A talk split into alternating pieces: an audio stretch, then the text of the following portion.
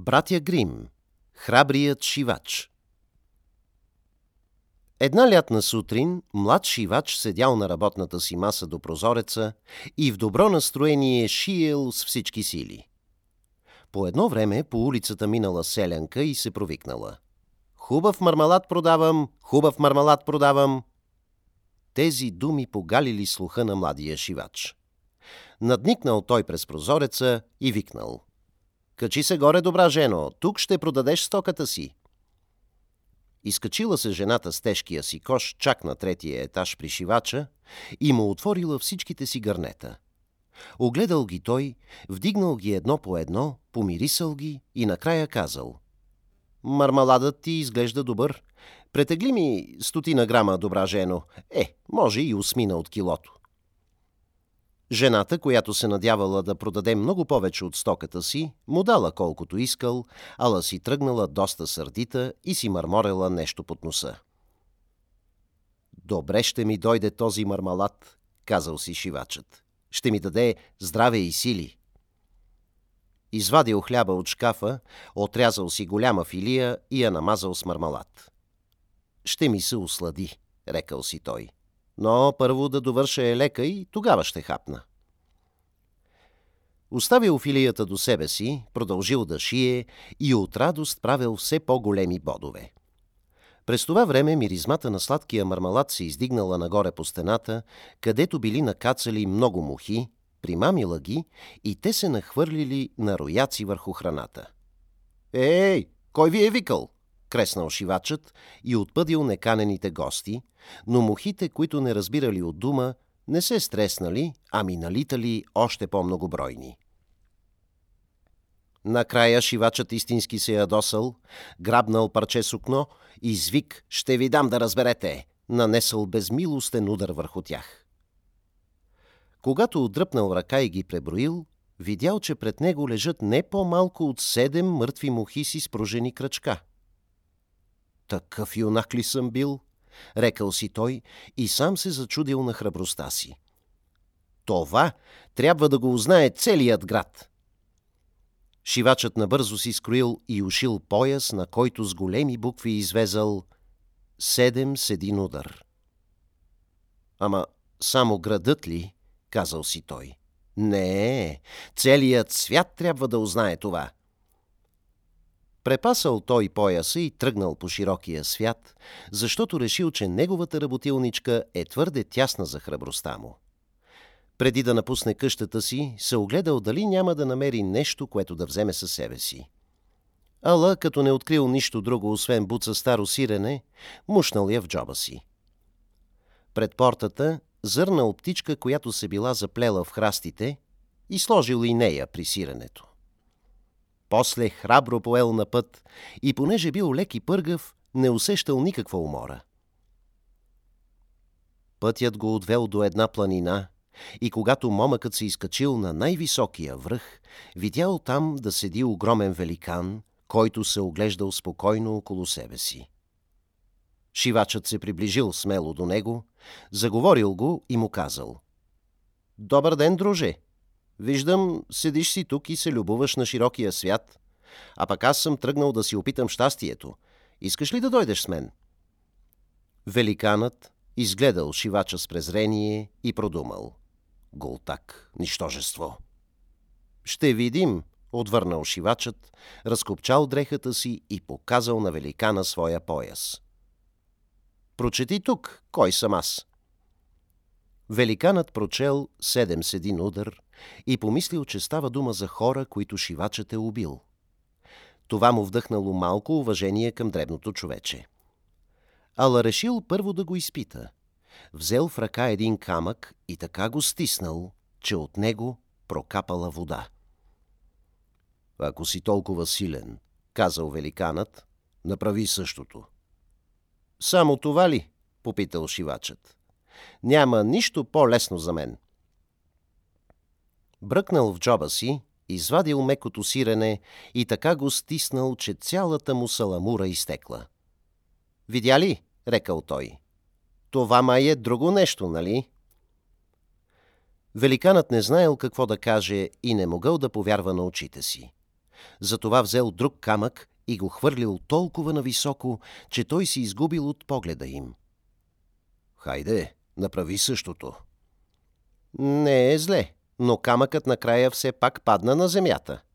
Аз мога да метна камък така, че изобщо да не падне. Бръкнал в джоба си, извадил птичката и я подхвърлил във въздуха. Тя, зарадвана, че е на свобода, се издигнала нагоре, литнала на високо и не се върнала. «Как ти се вижда това, друже?» – попитал шивачът. «Признавам, че умееш да хвърляш», – рекал великанът, но да видим дали можеш да носиш тежести. Завел той шивача до един огромен повален дъб и казал «Ако си достатъчно силен, помогни ми да изнесем това дърво от гората». На драго сърце, отвърнал дребосъкът. Ти само качи дънера на рамо, а аз ще нося клоните и шумата. Те са по-тежки. Шивачът се покатерил на един клон, а великанът нарамил дънера, но като не можел да се обърне и да види какво става зад гърба му, трябвало да носи цялото дърво заедно с шивача. На момъка пък му било много леко и весело на душата и той си заподсвиркал, сякаш за него да носи такова дърво било детска игра. Великанът, след като мъкнал известно време тежкия товар, много се изморил и изревал. Слушай, хвърлям дървото. Шивачът пъргово скочил долу, хванал клона с две ръце, сякаш е носил дървото през цялото време и казал на великана. Такъв голям човек си, а едно дърво не можеш сам да носиш. И продължили заедно пътя си. Когато минавали покрай една череша, великанът хванал най-високия и клон, където висели най-зрелите плодове, и го навел към шивача, за да може да си хапне. Но момъкът бил толкова слаб, че не могъл да удържи клона. Щом великанът го пуснал, той мигом се върнал на мястото си и шивачът полетял във въздуха заедно с него. После тупнал на земята без да пострада, а великанът му рекал. Какво стана? Нямаш ли сила да удържиш една тънка вейка? Сила не ми липсва, отвърнал шивачът. Смяташ ли, че това е кой знае какво за човек, който поваля седмина с един удар? Прескочих дървото, защото ловци гръмнаха ей там долу в хръсталака. Скочи и ти, ако можеш. Опитал великанът, но не успял да прескочи дървото, а се оплел в клоните. Така шивачът и този път спечелил. Великанът му рекал. Като си такъв храбрец, ела с мене в нашата пещера и пренощувай с нас. Шивачът се съгласил и го последвал. Щом стигнали до пещерата, видели, че там край огъня седят и други великани и всеки държи в ръце по една печена овца и яде. Шивачът се поогледал и си помислил, че тук е доста по-широко, отколкото в неговата работилничка. Великанът му посочил едно легло и му казал да си легне и да се наспи. Ала леглото било твърде голямо за шивача. Затова той не легнал в него, а се свил въгъла. В полунощ великанът, който помислил, че шивачът е заспал дълбоко, станал, взел един голям железен прът, стоварил го върху леглото и решил, че е отрепал скакалеца. Рано на другата сутрин великаните отишли в гората и съвсем забравили за шивача. Но не щеш ли той изкочил пред тях весел и безгрижен – Великаните се оплашили, че ще ги избие до един и бързо побягнали. Шивачът продължил по пътя си, накъдето го водел острият му нос. След дълго скитане пристигнал в двора на един царски палат и понеже бил вече много уморен, легнал на тревата и заспал. Докато спял, дошли хора, огледали го и прочели на пояса му седем с един удар. А, възкликнали те. Какво търси този герой в нашия мирен край? Сигурно е някой могъщ господар. Затова отишли и съобщили на царя за него. Казали му, че ако избухне война, този мъж може да им бъде необходим и полезен и че не бива в никакъв случай да му позволяват да си тръгне.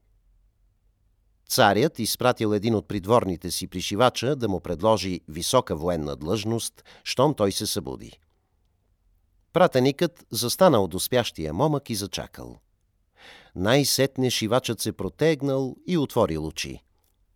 Тогава придворният му предал царското послание. Нали точно за това съм дошъл, отвърнал шивачът. Готов съм да постъпя на служба при царя. Приели го с почести и му определили подобаващо жилище.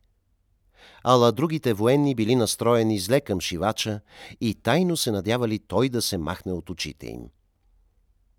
Къде ще му излезе краят? Говорили си те помежду си. Ако се спречкаме с него и той ни отвърне, от един удар ще падат по седмина. Няма да можем да му устоим. Накрая се решили. Отишли всички заедно при царя и го помолили да ги освободи от военна служба. Нямаме толкова сили да служим с човек, който поваля по седмина наведнъж, рекли. Царят се натъжил, че заради едного трябвало да се лиши от всичките си верни служители. Казал си, че би било по-добре никога да не го е виждал и решил да се отърве от него. Ала не смеял да го уволни, защото се страхувал, че шивачът може да погуби не само него, но и цялата му войска и сам да се възкачи на царския трон. Дълго мислил и накрая намерил решение. Изпратил да съобщят на шивача, че понеже го смята за голям герой, иска да му даде важно поръчение – в една гора в царството живеели двама великани, които грабели и убивали, палели и горели всичко наред и изобщо правили големи поразии. Никой не смеял да се приближи до тях, без да рискува живота си.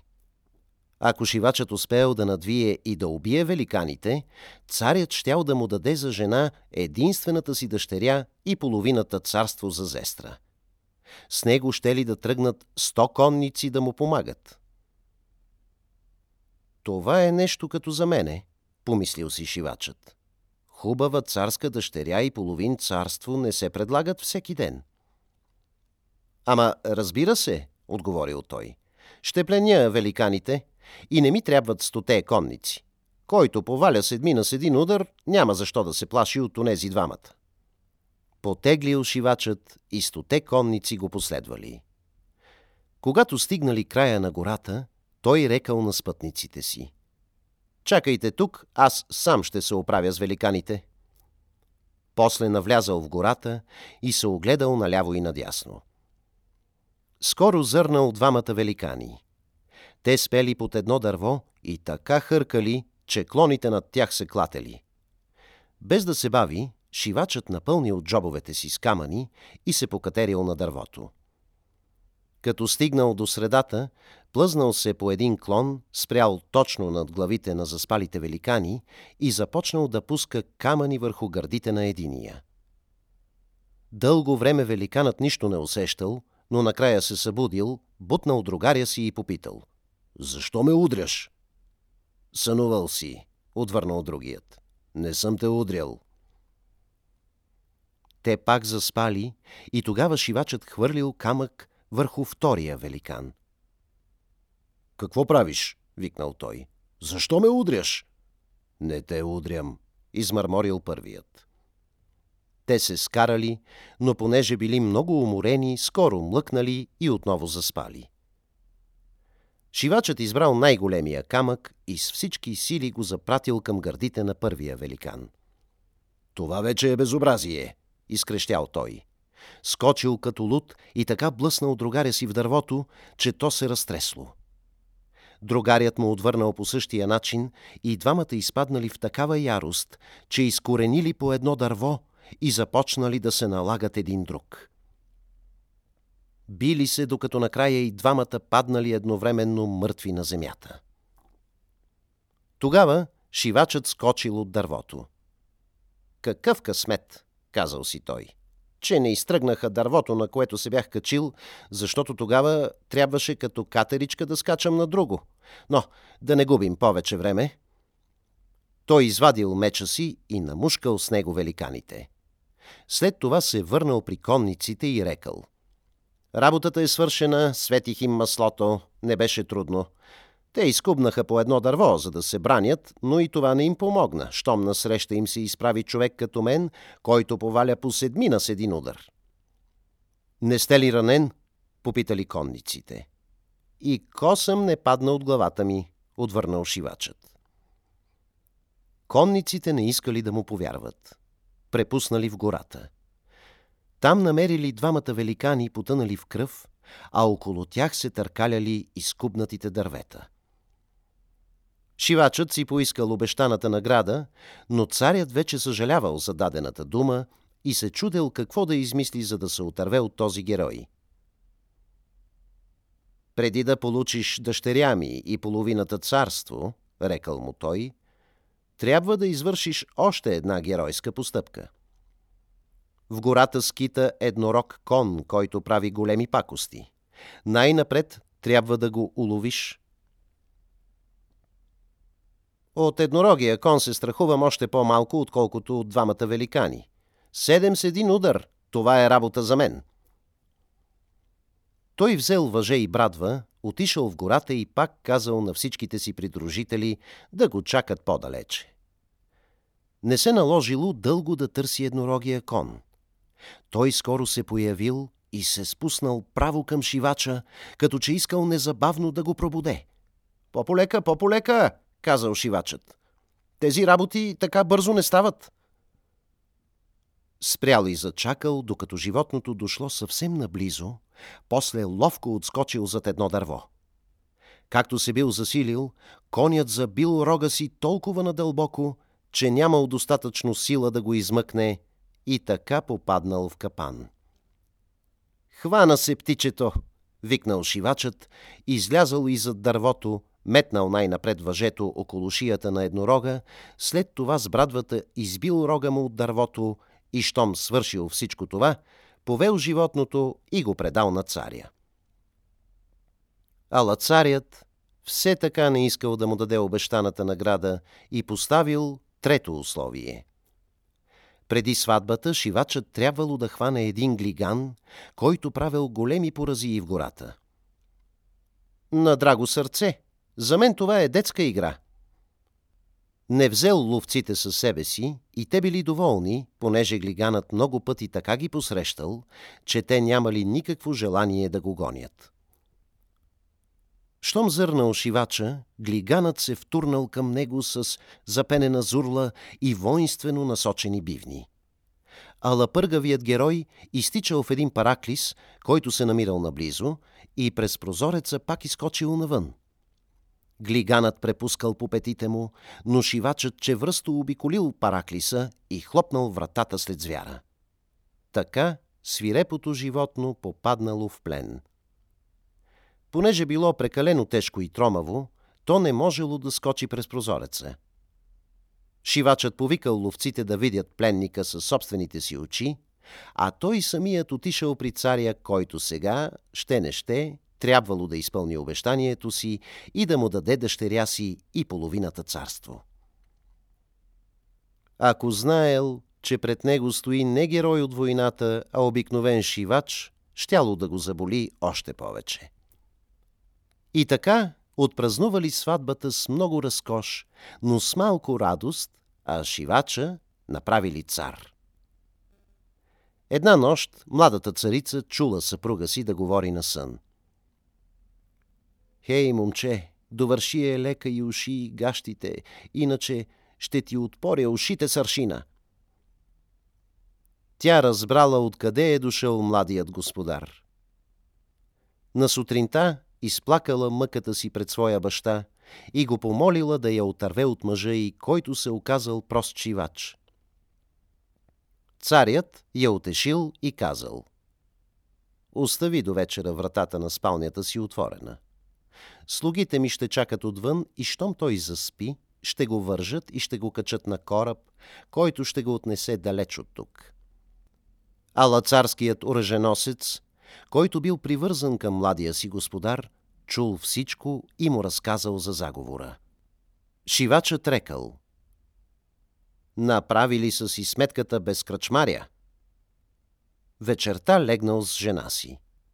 Когато на нея и се сторило, че е заспал, тя станала, отворила вратата и пак си легнала. А шивачът се провикнал. Момче, довърши е лека и уши и гащите, че ще ти отпоря ушите с. Аз повалих седмина с един удар, убих двама великани, улових еднорога и глигана, че от тези пред вратата ли ще се оплаша? Щом слугите чули какво говори шивачът, изгубили ума и дума и побягнали като подгонени от зли духове. Никой вече не посмял да припари до него. И така, шивачът царувал до края на дните си.